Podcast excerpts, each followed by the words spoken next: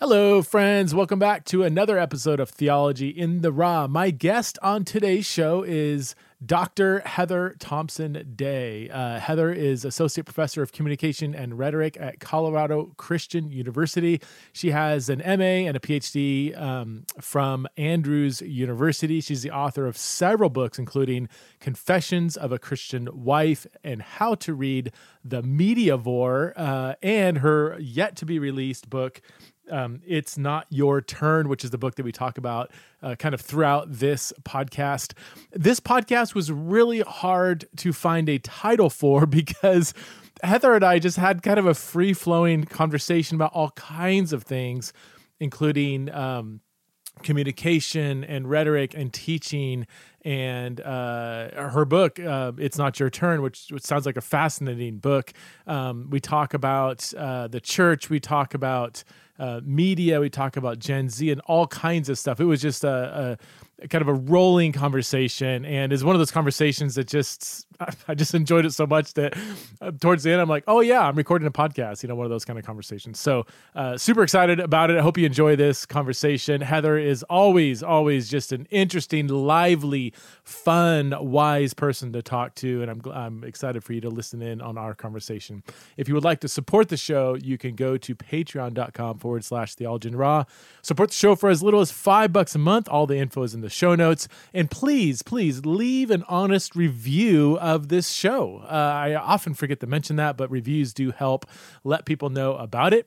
And I do mean honest review. If you believe this is this show is is garbage and worth one star, then please right now go leave a one star review. If you think it's three or four stars or maybe even five stars, And please do give an honest review and let people know about the show. And feel free to share it on your social media platforms as well. If you're like, hey, I, I, like the show, I can't support you financially, but hey, I would love to tell others about it and leave a review. That actually is a huge help for uh, letting people know about theology in the raw. All right, let, without further ado, let's get to know the one and only Dr. Heather Thompson Day.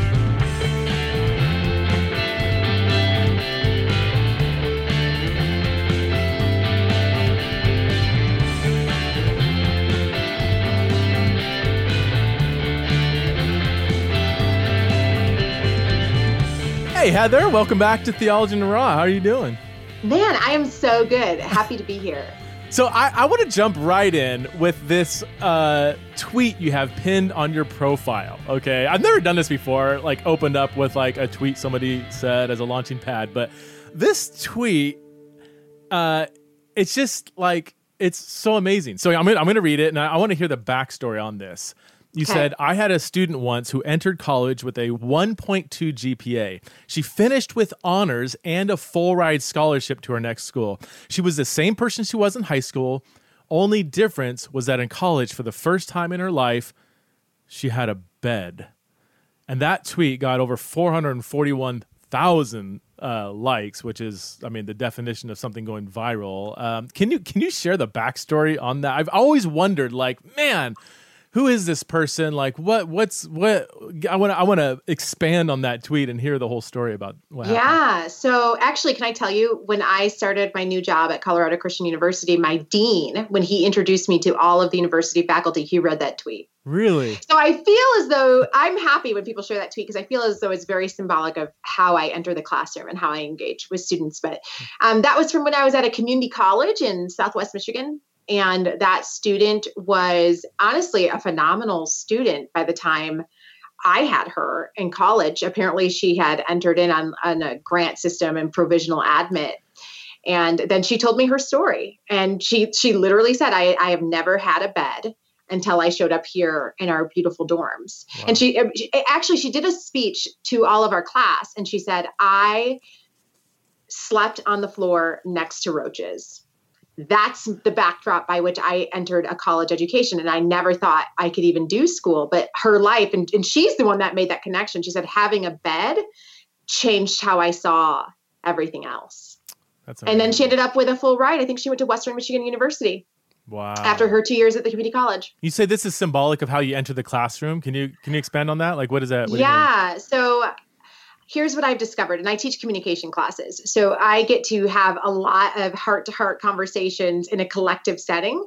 And something I've discovered, and now I'm very mindful of it when I enter the classroom, is yes, we may all be at the exact same place at the exact same time at the exact same school, but we have not come from the same places. And I should never assume that my backdrop, background, which for me, you know, I was raised in a very spiritual. My dad was an evangelist, very loving environment, mm-hmm. wonderful cookie cutter, you know, parents and family. My sister was like a didn't even bully me. She was like a, this wonderful big sister who adored me. And so that's the backdrop that I enter rooms with, right? Yeah. And there's people when we talk about controversial conversations or let's talk about god. When we talk about how do you see god there are people that it's very difficult for them to believe mm-hmm. that there is a loving god because of the life that they've lived.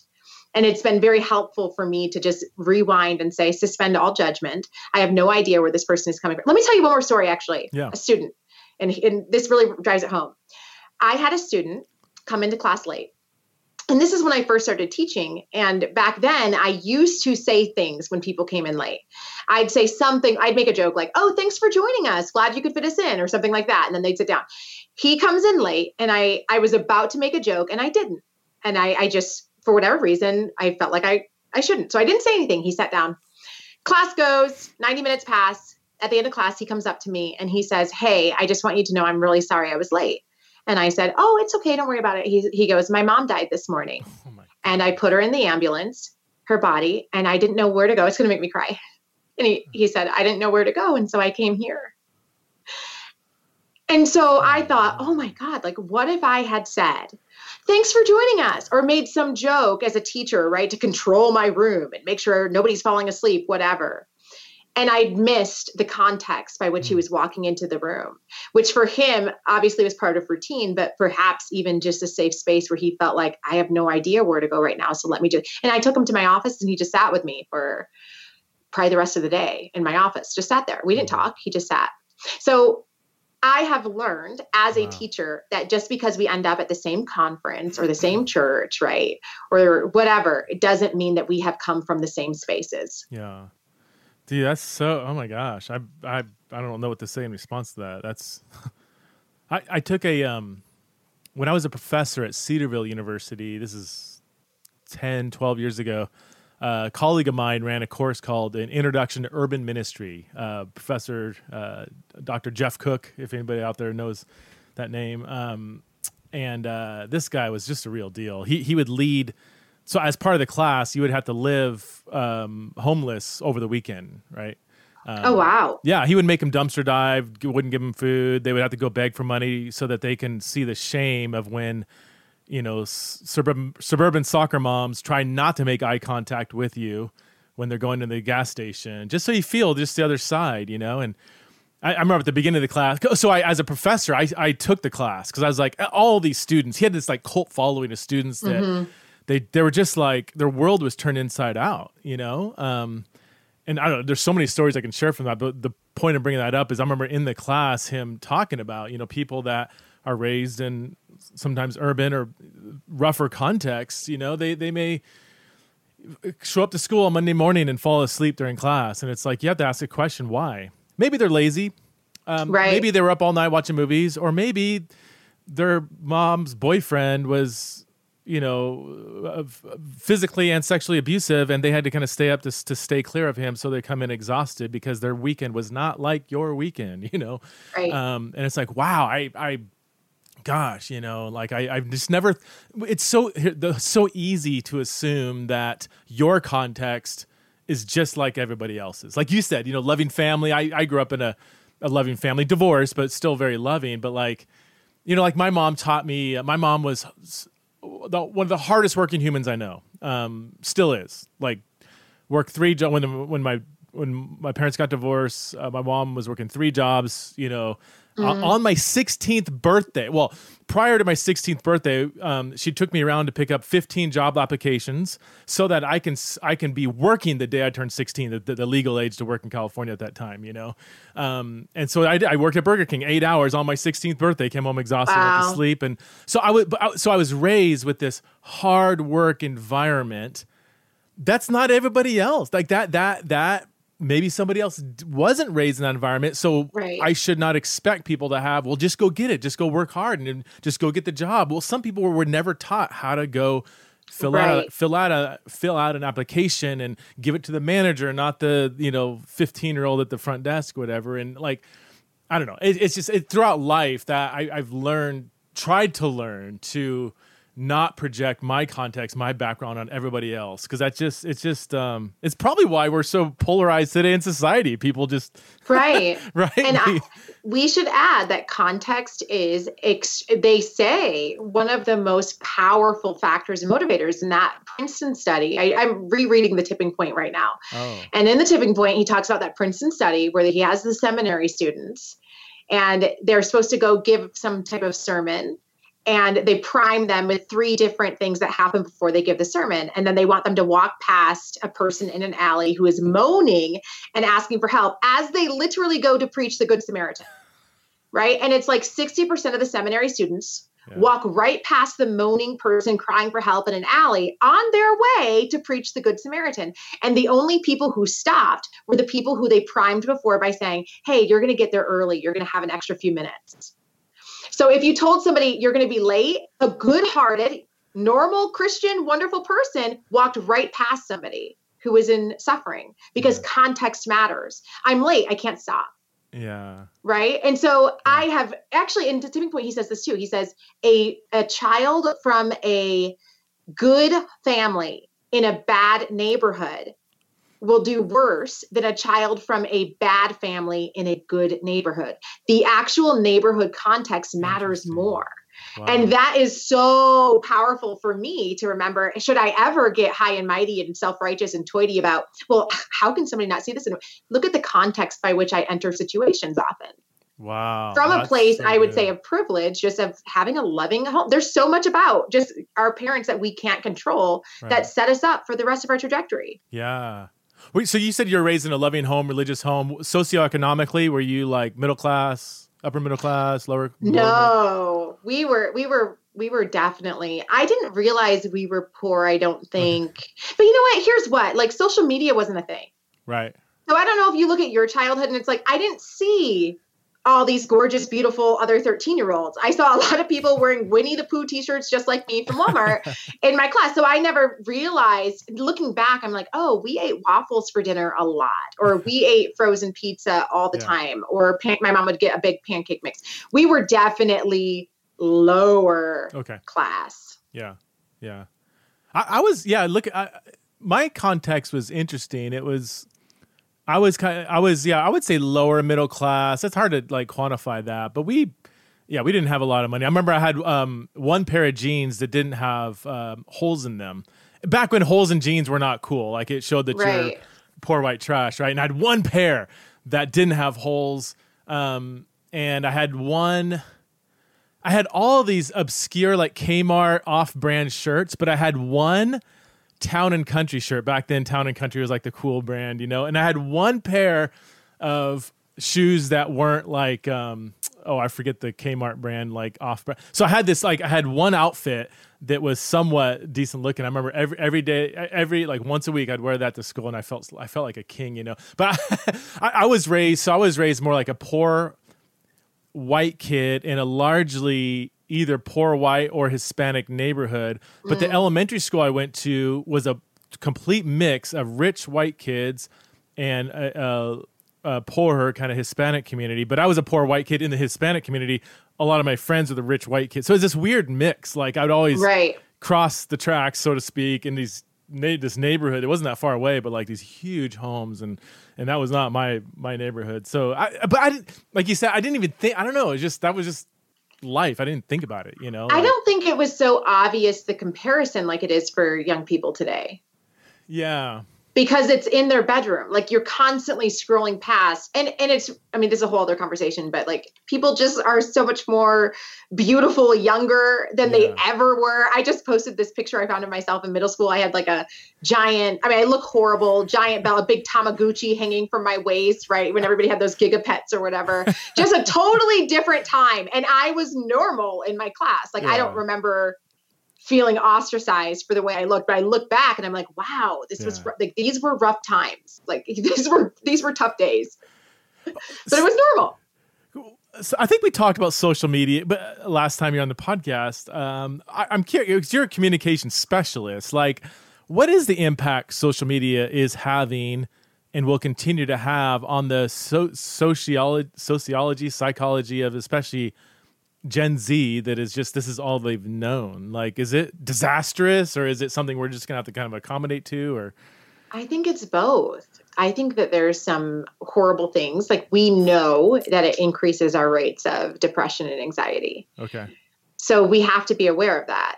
And young people need to be aware of that and monitor their social media use. I mean, if everybody everybody watched the social dilemma, yeah, right? And was like and signed out of all their cl- it was like back in the in the 90s where you burned all your non-Christian CDs. everybody watched the social dilemma and shut down all their social media accounts. Were like, I'm done, right? Um, I don't think that that's practical just because there's, I mean, I really believe that the gospel should be shared to the ends of the earth. And, and it's such an, an incredible way. And you know this as a writer, like the fact that we can write a post that reaches thousands of people in seconds to me is unbelievable. The honor of having that yeah, be a part of my regular life. yeah. And so I want to steward that really well. So I think that there's great things. It's changed the power dynamic. So there's this really great book. Um, is it Henry Timms? It's called New Power. Have you read it? no, I need to write that down. It's a really good book. It's called New Power, and it's all about how the old power systems of the world have really had to shift because of grassroots social media type thinking. So essentially, the idea is young people today, Generation Z, all believe in this participation model, meaning, what are you talking about? So let's use church as a context for us that makes sense. We tell young people to come sit down in our church and be quiet and listen yeah, and then go home. And they're like, what are you talking about? Like, I can watch This Is Us and live tweet my thoughts and Yeah. have like 50 people join me. Everything that they experience is participatory yeah, and their voice always matters. And we train, what do we tell them? You matter. Your voice matters. Don't, don't forget your voice. Right. And so then in the church, we tell them to sit down and be quiet. and so like we see our classrooms have shifted. It used to be rows where you look forward at the teacher. Now you're in little pods where you talk in your group. Hmm. I, it's definitely changes. And I think that there's some really good things in that. Yeah.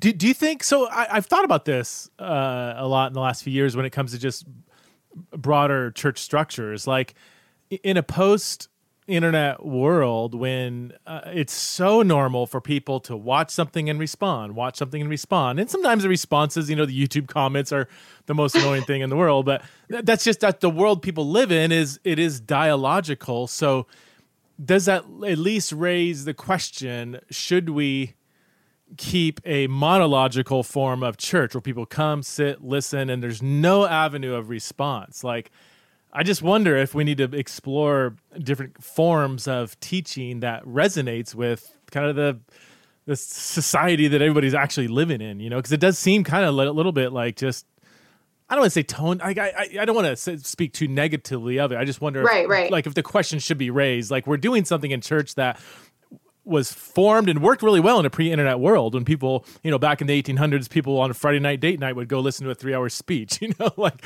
um, right. now there's what other form do you not like you said like not respond whether you're live tweeting or commenting or even you can read a news article and there's always a comment box or something like i just wonder if we need more dialogue in, in churches but I mean, I think I think we do. Here's I read this really great study that said that what changed students' math scores or reading scores was working with a mentor, even if that mentor knew nothing about math or reading. So sitting hmm. down with somebody older than you and working out a problem, even if that person had a horrible aptitude for math and reading, still improved the students' math and reading scores. So as a church body, I think we have no choice but to make sure we are really practicing small group discipleship. yeah that's good yeah i, th- I think youth groups I, I don't, i'm not a youth expert but like it seems like that kind of message break up into small groups is kind of a so I had a student. Just I had my students for the, the end of the semester in my persuasion class. They had to write um, a seminar that they would either give to church leaders or to Generation Z hmm. on either what they would want to see things change or how they wish their generation would stay in church. Right. Yeah. One of the students said, and this blew my mind. He said, "I what they do in church is they got me there by having pizza parties and social game nights and youth group and it was fantastic. And then all of a sudden i grew up and they want me to sit down and there's no more pizza and there's no more socialization and there's no more relationship. And I, I, for some reason i'd never thought of it that way before that the mm-hmm. way we get you in isn't at all what you experience as we transition. And then and the, hmm. let's get into we are the loneliest generation in us history. Yeah right? More baby boomers die of suicide today than car accidents. We are an incredibly wow. lonely culture. And what space should be the place of all connection and relationship? I yeah. believe the gospel and the church. So I think yeah. we have to do something different. Man, that's but who am I? Yeah, no, you. Well, you're you have a PhD in communication, so that's true. in as much as communication is part of church, I think you you uh, keep speaking, keep preaching, Heather. Um, yeah, no, I mean, for me personally, I, I feel like the, this resonates with most people I talk to. Like it's that sense of belonging, of knowing and being known that is the main draw to church now. Um, I think it used to be like powerful sermons and worship, and that might still work for some, but I think the people that are becoming yeah, lonely, isolated, disenchanted, or dechurched or unchurched, it's like it's it's the sense of belonging that is the main draw. I mean, why So so we, we live in a high like LDS population, you know. Um, and I don't know if you've ever been to an LDS church service or whatever. They're not the most thrilling um, events, you know. like I don't I don't think the L, uh, the LDS church is drawing people because their their services are just so dynamic. And I think my LDS friends would say they, they, they would laugh and say you're totally right. What draws people to the LDS church? This profound sense of belonging. Like goodness mm-hmm. gracious, like they're the the you know, like so, uh, my neighborhood that I live in is probably fifty percent LDS, and they are all constantly at each other's houses. They know each other. They're volleyball Tuesday nights, this that. I mean, it's like this rich sense of local community because it's like a parish model, so that you don't have to shop around for your favorite LDS. It's just like, well, that's where you go, and you don't, you don't ask the question, well, do I like the service? Like that's not a question okay. that comes up. Like, well, I like the service over there better. It's like, no, that's that's my ward. That's where I go. But it's the it's it's the communal sense of belonging that seems to be that powerful, powerful uh, draw to the to the LDS Church. And part of me is a little like, man, I, I think I just wonder if the evangelical church had a. It will never happen. It can't happen. We're way too independent and. I don't know. It, it's uh, but what if, like, what if we had that kind of thing to go along with, you know, the gospel and salvation and all these things that, right, right, all these theological truths. But, um, yeah, I experienced it a little bit when I was in Scotland because Scotland is on that kind of parish model. So you do have, you know, people that they live together. They typically shop in the same area and they go to church together.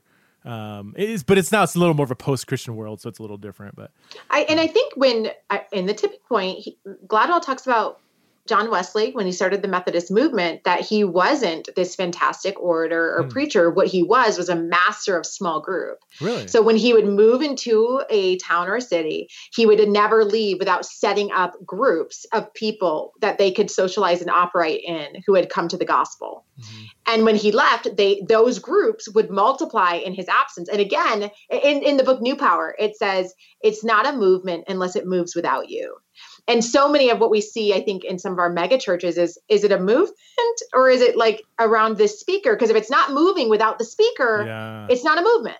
Yeah.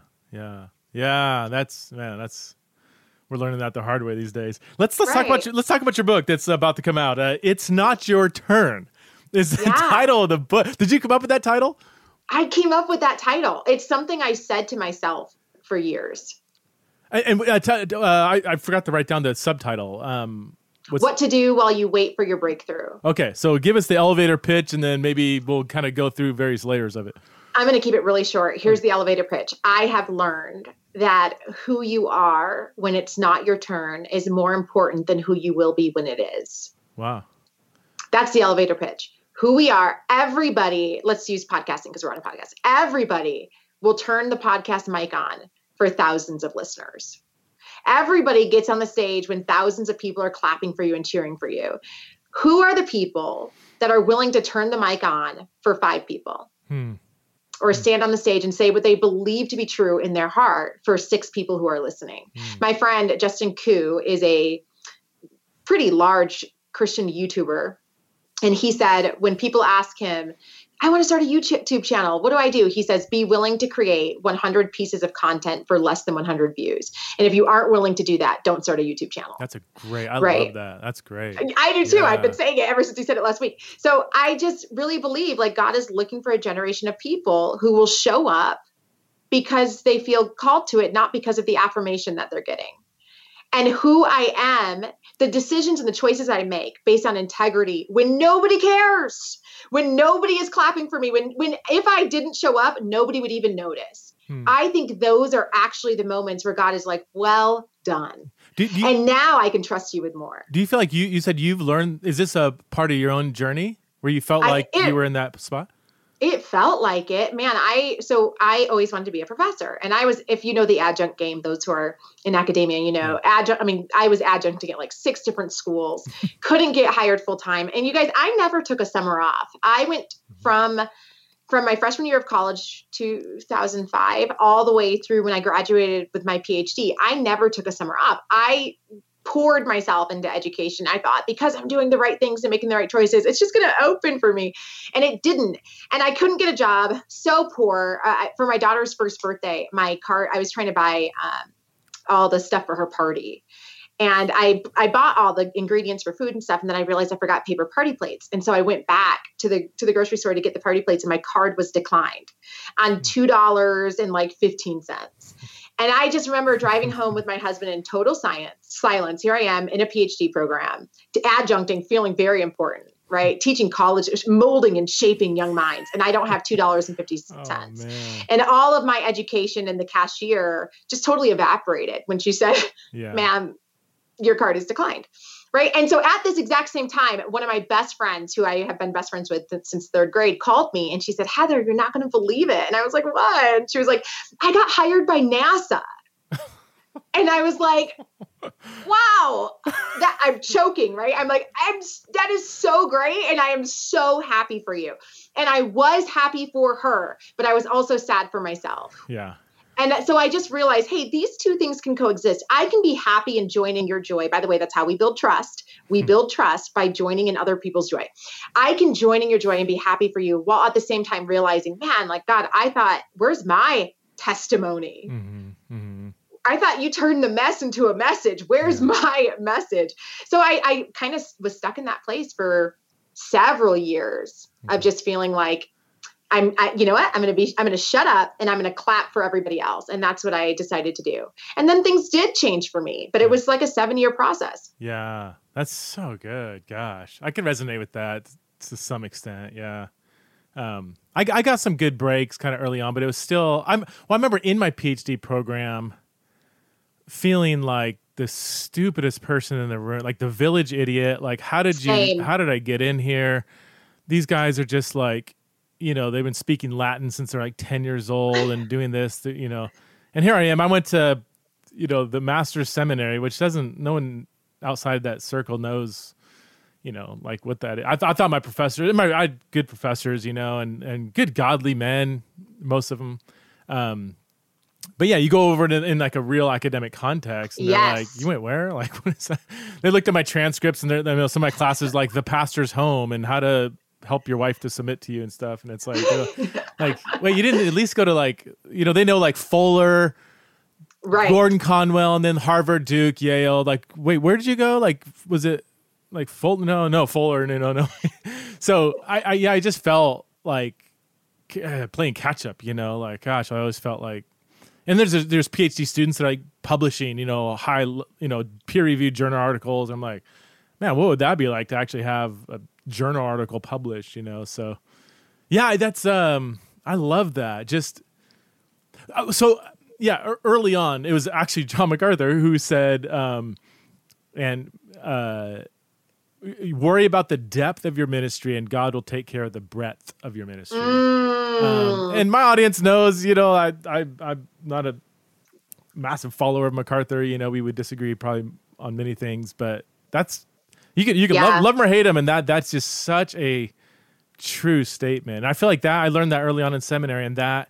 Um, Gosh, it's so. I, I, I do feel. I just wonder. I, I I think every generation struggles with this.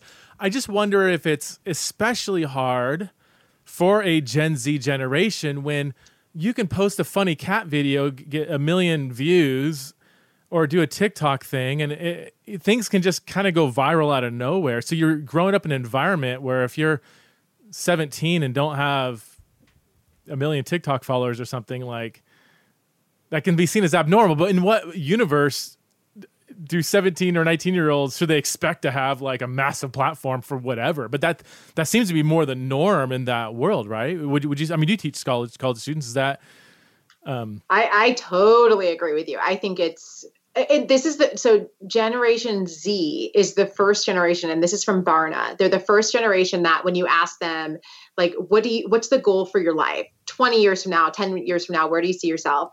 Family doesn't even crack the top three. So every mm-hmm. even millennials, every other generation used to say, "Oh, well, I, I hope I'm married, and yeah, like I want to go to school and I want to be happy." This generation only says, "I want to get my education and I hope I'm successful." huh? And they're just not worried about family because everything that they see is that if I'm not successful, then I don't matter. Is it also the generation that has the highest percentage of people who assume they're going to be famous when they grow up or something? I've, I thought I heard. That I feel like I've read that too. I don't want to. That Yeah, I don't have every to study or whatever, but and I, I feel like I just wrote something about this, so I should remember about the number, the percent. It, it's a high percentage. I'm not going to say all of them, but it was a high percentage of people that are waiting on their 15 minutes. I just wrote about this for something else. really, okay, yeah. Where where do you write for? Well, I was writing about it for my podcast that's Okay. going to come out in July, end of June. And you write for Christianity Today too, right? Or and, Sometimes I write for Newsweek. Um, I've written for the Barna Group. I've contributed for Christianity Today, okay, for Plough Quarterly. okay, Journal. Wow. Yeah. Do you like writing or speaking more, or both?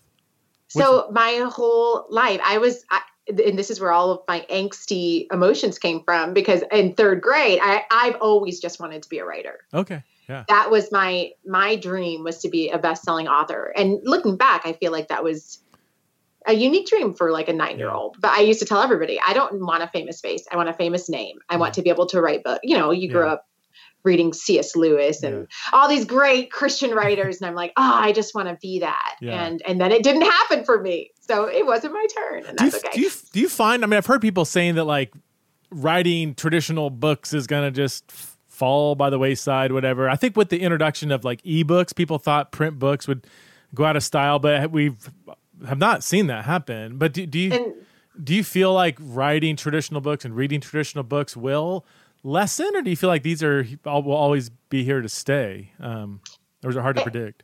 we know that in COVID, book sales went up. Yeah, So I I'm a huge and I think that this generation even more so maybe than reading a physical book will listen to an audible. right. Oh yeah. So I don't know that it's going to go away. I don't I but you know, I'm biased.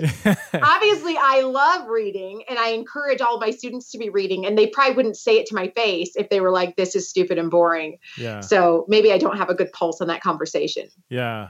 I just read a book recently that talked about, um, or maybe it was an online article. Oh, what was it? Something about how. Ah, it, it's on the tip of my tongue. No, it was a book I was reading. Oh, it, it was uh, it was uh, Neil Postman's "Amusing Yourselves, Amusing Ourselves okay, to Death," okay, okay. where he said like, like there's no replacement for uh, the benefit of actually of reading a print book versus watching something or even listening to something. Like it teaches that kind of linear kind of logical thinking. It helps sustain con- concentration the physicality of the book does like there's so much wrapped up in the actual reading of a tangible book that is still the best way to kind of shape our minds and you retain a lot more and all these things and i mean he wrote that what was it 1985 i think? Um, and I just wonder, like, yeah, it's and even today, obviously, I mean, he was he he wrote that before social media, and yeah, I just it just there's such a I, my point is I think there's such a need to make sure we discipline ourselves to read actual books and even ele- electronic books or audiobooks. I, I, I is it true? I, I think you still. I mean, everybody's different, but I think you ret- you still retain less, generally speaking, or is that? Yeah, I just read a book about this about the internet um, and how the internet. Do you know what I'm talking about? It's a big book, and the whole conversation is about how the internet has changed our brains. And I can't oh. think of it right oh. now. Um, yeah. But in that book, he talks about yeah, what you're saying right now, which is that reading yeah. is this primal, really beautiful way to organize your thoughts and to yeah. create deep thinking and to create deep understanding. Reading cannot be topped. And how, because of the internet, in the book, it talks about um, our eyes mm-hmm. actually mm. like dart around pages now because of the scroll. I notice myself. I try to, and I don't do oh, this same. all the time. Oh my gosh, I I try to read with the internet off and my phone away from me. I don't do it all the time, but because um, it's just so. I'll check if my phone's there. I will grab it every five minutes.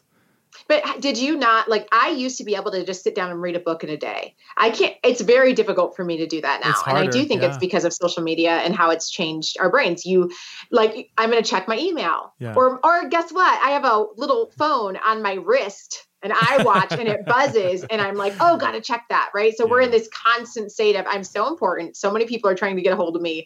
I don't know have to know that I have time to sit down and read this book. Yeah, I, I've and yeah, I'm I I do this probably less than I like like less than fifty percent of the time. But yeah, I if I'm doing like well, uh, like deep work, if I'm doing writing or deep thinking, or if I'm really trying to engage and digest a chapter of a book, I have to you know, shut down my computer, internet off, text off, even shut down my phone sometimes. My wife doesn't love that all the time. She's like, pick up your phone. um, I'm reading. right, right. Yeah. Meanwhile, you forgot to pick up the kids or something. Um, um, yeah. It's just it's I, we have to be vigilant to remove distractions in such a distracted world. I, I'm I, another question. I, I, I love the fact that you're an expert in communication because I have all these kind of communication ish questions that I, yeah, I I um I'm glad I have an expert on. Um, okay, so we live in a sound bite culture. Uh, mm. Tweets and posts and everything short and snippy, and people read new. They'll, they'll read the news headline without reading the actual article, and um, everything's very clickbaity, headliney. Right. Okay, so that's that's kind of that's kind of training us to not think deeply, to not actually engage. However, I I think deep down people are lo- longing for something more thoughtful, long form, and in depth. And my hope is that this seems to be this rise in long form podcasts.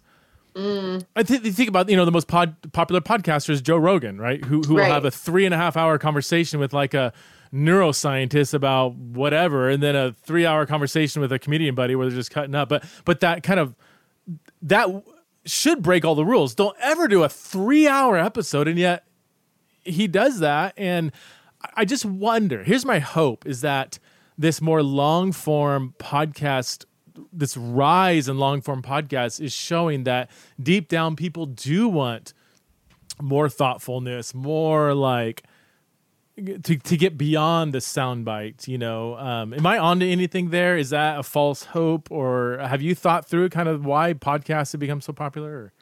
Well, I think I think it's popular. I know for myself because I can play it while I'm driving into work, right? So I can play it while I'm doing the dishes, or so I'm able to take in information, which I think is important to this generation. We love to be educated yeah. on things, but while I'm also doing X, Y, and Z. Multitask, yeah, yeah which is that good?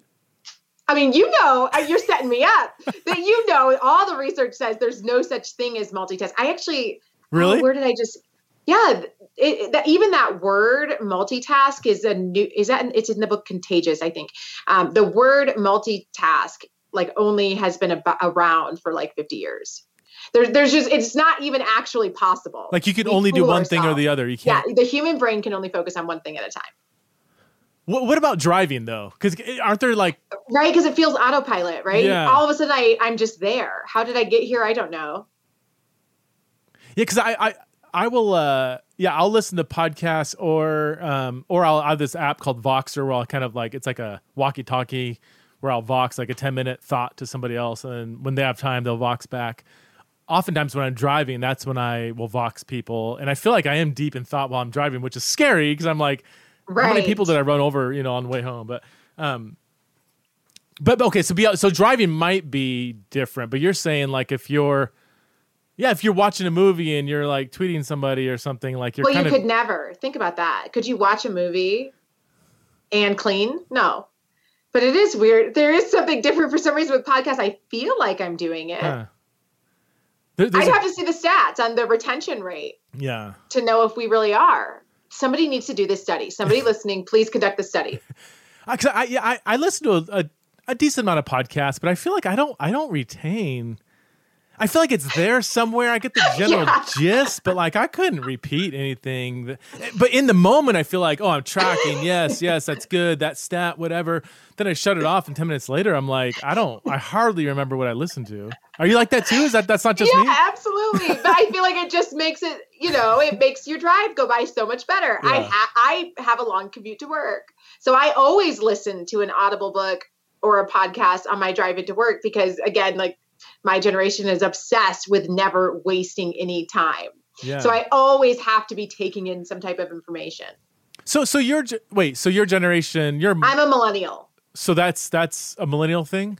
Yes, very much so. Millennials are also, well, ours is just that we're more characteristic of passion, right? So Generation Z is kind of swung back to the baby boomers in the sense that they saw my generation get massive student loan debts on Yeah. degrees like feminism and where are they going to get a job in that Yeah. right or women's issues whatever and so they're trying to be really cautious with the choices that they make and they really want to be successful millennials my generation are like either i'm going to make money doing this or i'll live in my van and i do it but i'm going to be happy Okay. and that's yeah. how like right like we just swing by i feel passionate about this and that's why i'm here Yeah.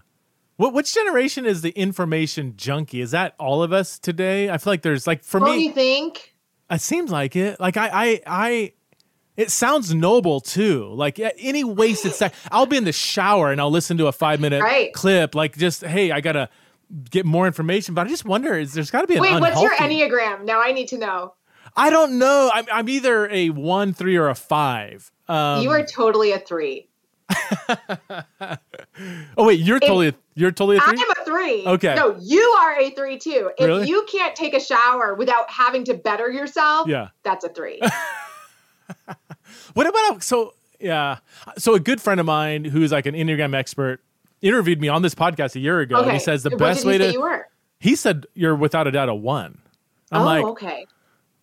And people that know me well say you're not a one. I can't stand ones, and you're because I because I, I love seeing things from other people's perspective. Like I love that, and they're like, that's not a one can't do that, but I do. Right. I do have a justice side to me when I'm eager to do the right thing because it's the right thing, or say the right thing, or stand for something when everybody else thinks it's not the That's right very thing. one. That's very one. And but yeah, if, I- but I could sit in my basement and read all these books behind me because I, I could sit here and just think and absorb and learn and never go outside and just well, I, I, yeah, that's not true, but But here's the question what's the motivation Yeah. for it? So for a three, I'm like that too. I have to, I read at least a book a month. I have to. But I have, since the Enneagram, I thought, oh, that's what makes me a good person. And then I did the Enneagram. I said, oh, this is a weakness of mine that I have to constantly try to achieve better or more for myself. yeah, and so I've I, now I try to pull myself back from that and say, Heather, you are enough in Christ, and it's okay if you don't write another book or read another book. Like God will love you no less. Now I'm trying to fully b- believe that, but it's very antithesis to my personality. So I, I think I used okay. This makes sense now. I think I used to be a three. I, I think without a doubt I used to be a three. You're in recovery. Yeah, but because now I'm just tired. Like I don't I don't I do not ever need to get on a stage and speak again. I don't need to write a, another book. Like I don't need like ooh, I can get to whatever number like like the more books and expand my CV or like I have zero desire or need for that. I think that's healthy or it's just burnt out. I don't know. um, Right. I I would love to write a book if I feel like this needs to be written and I don't see anybody else saying this this way or whatever. No, I think that's healthy. yeah. That's how you get to a healthy. I am working on that right now. Okay. So that could be a three, just a healthy three, or it could be a one. Yes. Yeah. Or what about a five? For for me, it's like I I just want to figure something out out for myself, whether I publish my thoughts or not. I just want to know, like, he, I got all my arguments down. I, I've thought through it all. Um, I don't know. I don't know. Somebody said the Enneagram is like shades, right? So Yeah. you might be a blue three. I might be a blue three. And then there's pale blue and there's navy blue and there's dark blue, but you're still. And, and that was helpful for me to be like, okay, because there's certain things like one of the things for threes is that you change based on the group you're with. And I don't resonate with that at all. Okay. I am very much comfortable being myself no matter what group I'm with. So Huh. that part I reject. But threes also are great teachers because they tend to tell people if we see something in somebody, I always tell you. I will always pull my student aside after class and say, Oh my goodness, like that comment you made. I, I'm so proud of you. And I saw this in you. I love doing that. And threes also love connecting people. We Yeah. love networking. So those things I really see okay. in myself. Yeah, see some of that. Yeah, some of that res. I, I feel like I, I I often recognize when I see something in somebody else. Oftentimes I forget to tell them, or I'm like, That probably goes with being burned out. yeah. I actually uh, last summer, uh, man, I, I really was like in a in a pretty bad place, burned out. There were just so many things colliding and collapsing in, and and just layers of of just challenges. So my board sent me on a uh, three month sabbatical, and that that first time in. I mean, I started school at you know what, eighteen, college, and didn't stop whether it's school, teaching, working since. You are really. a three, Preston. Do not fight it. Just just sit down next to me at the three table. That's a three. just keep and I, I I taught summer school every year too, and like just more teaching, more stuff. You know, like yeah. So so threes probably get burnt out pretty quickly. I I know I especially co- you know what? And COVID is horrible. I will say though there are some things that taught me that I don't know if I could have learned in another way. Yeah. And one of them was that I have to prioritize my family Yeah. above anything else. And I my prayer and I hope that I stand somebody hold me accountable. I want to make sure that I never go back to the way I used to operate, which was if if I got called for a speaking engagement, I always took it. Hmm. And now in this after COVID, I've just been like, no, like you can always find some other great person to speak. My kids have one mom, and my Yeah. primary responsibility is to my husband and to my children. And Yeah. whatever else happens after that, from my wholeness of my family, I can fit in. And Yeah. I, I don't ever want to go back. And COVID definitely had me reevaluate my entire life. How, how many kids do you have? Three, How old? nine, eight, and five. Oh wow, so that's prime. Yeah, yeah, they definitely need you around. They do. Yeah, yeah. And and do you speak quite a bit, or or pre COVID? Like, do you get? a if- lot. yeah. I get probably three calls a week. Wow.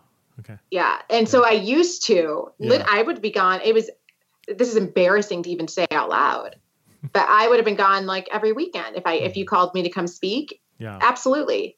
And I would have said, well, the Lord has called to my husband and my kids. Right. And Yeah. now I've realized, no, the Lord's primary calling for me because of the choices I've made is to my family. Yeah. And that is my primary ministry. And everything else can come out of the wholeness of where I am there. Yeah. Yeah. Yeah. I think I definitely used to be a three. I don't know if I am anymore. Can, can you can you change like that?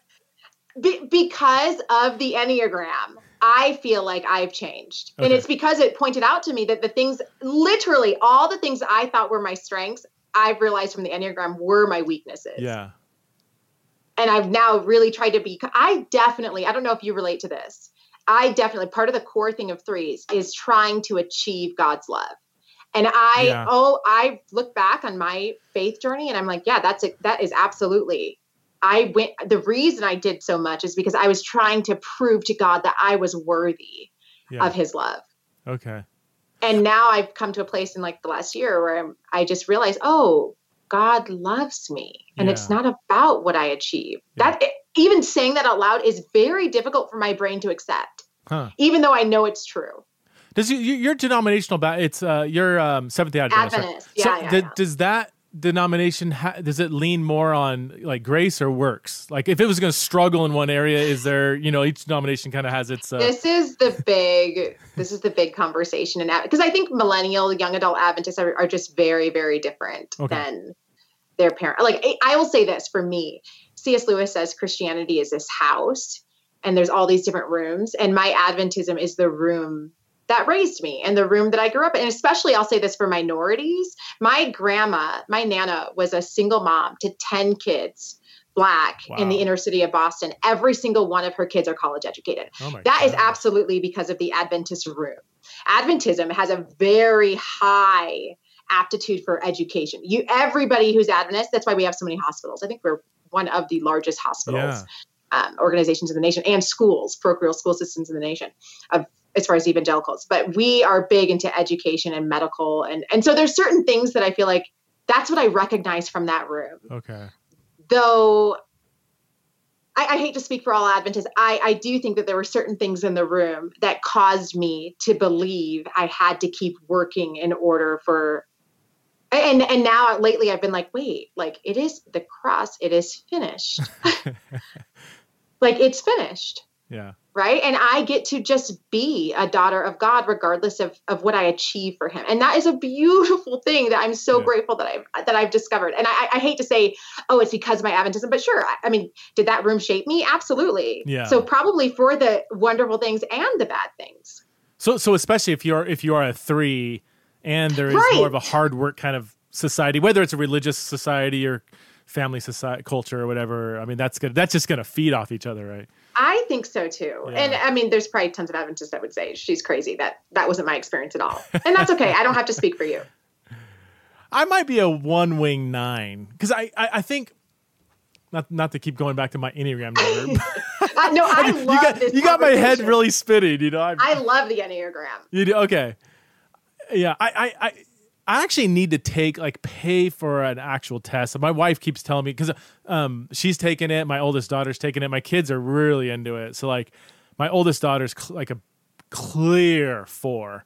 Um, my wife is a seven. My second daughter's a seven. I think my third daughter's a five. And I resonate like me and her. Like we can sit with a book and a cup of coffee for a few hours by ourselves, and we're totally fine. But th- I don't know if that's an introvert thing or an or an enneagram thing. Because because the extrovert introvert cuts across all numbers right? Because I, I have become very introverted over the years.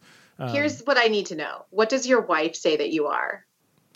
Honestly my whole family that's they're all way into it they can't figure me out. Really? I'm like i'm all of them i'm a 10 and and I do have friends that say I refuse to be labeled and I have these pieces and all these different things. And I say, okay, fine but the, even that that refusal to be labeled I, I don't have I, am fine if, if i fit a number i'm fine being late like i don't i don't have like that kind of like stubborn resistance don't put me in a box you know like if i'm a five i'm a five i'm you know whatever um but yeah i don't i don't uh i don't know i, I need to I got to take a test, figure it out. And there's wings, you know, where yeah. you can lean into one of the numbers that you touch. And I am definitely a three wing four. Is that where your, your creativity c- comes from? Yes, or? absolutely. Yeah. And my dad's a four, my mom's a three. And you know, so here's the other thing about the Enneagram that I think is really fascinating. I used to think that I was super open minded and just had all these, because I have friends from like all these different religious faiths and Muslim and sexual orientation, all these different things. And, and I love that. But then when they all did the Enneagram, I realized, oh, I keep making friends with the same t- numbers over and over and oh. over and over again. Oh. I'm actually not that open minded. I attract or I feel safe within certain numbers. And I and so that's blown my mind. Huh. Interesting. Interesting. Are your students into the Enneagram? Is this like a, a millennial thing, the Enneagram, or is Gen Z into it? I think it's like a Christian thing, right? It is, yeah. It's like a big Christian cult culture thing where a bunch of my I think they take it in their freshman orientation. Really? They do the test and then they have these personality questionnaires that they talk about with themselves of areas of weakness. Do you have a certain Because the Enneagram is the first one that really looks at what does this look like in relationship to God. And that's why it's been so helpful for me. Yeah, yeah. Um oh well, uh, shoot, I was going to say something. Oh, um, do you have a do you have a certain test you recommend? Like, do you have or? I don't. I did. whatever free one. I Googled Enneagram test. Okay. I take it. And it gave me three types and the second I read the three, I knew it was me because I had to close my office door. I was that embarrassed. Really? I, when I saw the thing, I said, "Oh my goodness!" Like it was things that I've never, I didn't even recognize until I read somebody else saying it, and I said, "Oh, this is very clearly a personal thing." I'm closing my door and I'm going to take a moment. So I, I, I took a few online tests, and I, I couldn't finish half of them because, and, and this might show my number. You tell me, but I'm like, I'd read, you know, um, when you walk into a room, do you want to a dominate the room? No. Do you shrivel up in the corner? Well, no. Like they give me all these kind of binary like none of these fit. Like so I'm kind of like I guess I'll pick this one's the closest of the three options, but that does right. I wouldn't do like that's not me. So but does that show that like is that the not wanting to be put in a box kind of thing or I don't know? No, I think that that's a great critique. It, the one I took definitely had some more polar opposites so i just picked what was closest but then it gives you the three and then i read the descriptions and i said okay i know that this sounds like yeah me okay heather let's go back to your book and then we'll we'll close this out here because we went on like a 30 minute tangent yeah. so your book it's not your turn so you um, uh, you gave us the gist. You, you, know, you said that you have kind of in, in your own kind of trajectory and story. You know, uh, this is part of your journey um, uh, if somebody is in that place uh, feeling like it is their turn and it's not like how, how would you just verbally kind of counsel them now? And, and i'm sure that you know what you're going to say is part of the book as well. Yeah so i went to lunch one day with a friend of mine um, who was a chaplain at princeton and she, she had a really thriving ministry that she had done there. And I was telling her some of my frustration, and she was like, You have to stop thinking that life is going to start when you get to this metaphorical there. Mm-hmm. She's like, Heather, like your life starts right here. And if you're anointed, you're anointed, and your anointing doesn't be, she's like, Your anointing begins the day you believe you have it. And so I, I that I, I got goosebumps as she said it. And I walked back to my class. I was teaching a class with like five people. It was after lunch. All their heads were down on their desks. They they weren't interested. And I was like, no, I'm anointed to be here and I'm going to teach this class as if this is the most important thing I will ever do in my entire life. And I did. And after class, this one girl came to my office and she said, I just want to thank you. I can't even remember what I said, but she said, Something you said gave me the answer that I've been praying for for the last six months about what I should do after graduation. And I, I, I heard God very clearly when you said X, Y, and Z. And it was this moment she left and I just said, What if I had phoned it in? Huh. Like, what if I had done what I wanted to do when their heads are on the desk and was just like, you know what, we'll hit a few points, guys, and then you can go since you don't want to be here. And the only reason I took it up a notch is because I believed I was supposed to be there. Right. So, my counsel that I would give to everybody is, and this is very like millennial and Gen Z, right? But I do believe your life matters mm-hmm. because God matters and He created you and he created you with a purpose. And so I think if we have, if we live life with purpose and intentionality, mm-hmm it doesn't it's not about how many people that impacts. One person is always enough. And if we really believe the gospel my god that has to be true. Yeah, yeah. we should be able to do it for one person. And so let's live and, and walk into the spaces that god has called us with intentionality and with purpose. So a lot of it does have to do with kind of the the numbers like the platform the size the numbers. Like do you think that's a main factor in this whole struggle that people have thinking like how yes. come i haven't had my turn meaning like where's my yes. influence or i think that's what a lot of people but I, I, think turns can look like different things like I, I have one of my best friends as i was writing this book for 10 years we prayed for her to find a husband hmm and so that was the that was her metaphorical turn. And she actually has said i wish men would chase me down like jobs do. She, her success wasn't a problem for her. She had tons of job opportunities but she was looking for a partner hmm. and it hmm. wasn't coming. And so that was the turn that we were praying on. And this might upset some people i don't know but i i told her let's buy a tie. Okay let's buy a tie that one day your husband will wear at your wedding. And we're just going to believe it and I just want you to hang it in your closet. When you get sad, we're going to pray, like, hey, God, I believe that one day you're going to bring me somebody who's going to wear this tie. And this was literally probably, she bought the tie, I think, four years later. She is now in a relationship with somebody who I, personally believe God has absolutely sent to her. He is a wonderful person mm. who I hope will be the person that wears that tie. They've had these mm. conversations. But it's like, that took four years. And it's like we go through life and we think because it's not, I think this is social media too, because it's not happening instantly. Yeah we think it's not happening. And it's where do you see that in scripture? You show me. Yeah. Where's the where's the instantaneous God that we think that we all deserve right now? Even Moses, right? Because we all saw the Ten Commandments. He shows up at the Red Sea in the movie and he raises his staff and the water parts immediately. And scripture says that's not what happens. Scripture says that he sends a great wind and it takes all night. What God could have done in a moment, he chooses to do in a process. Hmm. We are concerned with the product. God is always concerned with our process. And you hmm. see that story over and over and over in scripture. Yeah. And it didn't change uh... the anointing. They were still anointed. Hmm. Joseph is still anointed in the pit and he's still anointed in the prison and just as anointed as he is in the palace. It didn't change his calling, but it takes time. That patience, that that's something like, yeah, you hit the nail on the head that instantaneous society. Yeah. That things that happened a year ago seem like it was an eternity ago, and things that happened last week, and just everything is so fast paced in the moment. And you look back at scripture, and you know, they wandered the wilderness for 40 right. years and then Moses, you know, another 40 years, you know, like there's yes. Uh, such massive lengths of time 400 years between the testaments you know 700 years between god's promise to david and you know the son of david jesus being born. I mean it's just these long stretches of time and how even i mean romans talks about this right in several letters. Just just the that patient endure, endurance builds character and character builds hope that, yeah. and like I just, I just that that's gonna be a struggle, not just on younger people, anybody now in this anyone.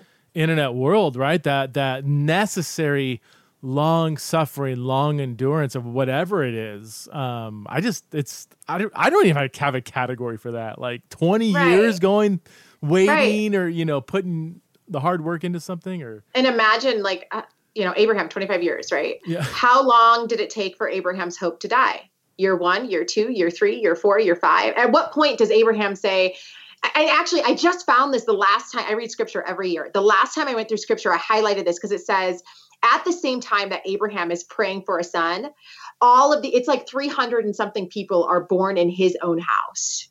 So there is birth all around him while he waits on the promise that God has promised to give to him.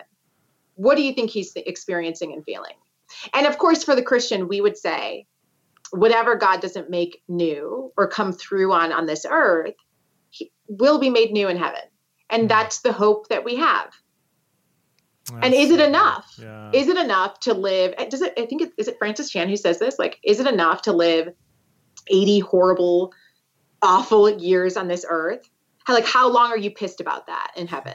Eighty years, ninety years, hundred years, five hundred years. How long are you pissed? Yeah and he's going to give us eternity to yeah. work through uh, everything that was horrible about this existence. And i just i have to trust him and take him at his word on that. That might that that that's a that's a theological theme that i'm sure pe- people have written on it maybe are writing on it but that just just that renewed that fresh perspective on biblical hope you know and just having that kind of future mindset. Not not you know in the past it was kind of like you're so heavenly minded, you know, earthly good or whatever. But right, like, right. I don't know when's last time I've really meditated on that hope of eternity with God as the thing that kind of controls my day, controls my thinking, controls my my desires, puts things into perspective. Like this really is a well, James says this, right? I mean, your life is what, but a vapor, you know, and like like having that kind of contrast between life in this earth and life in the new creation. Like I, yeah, that's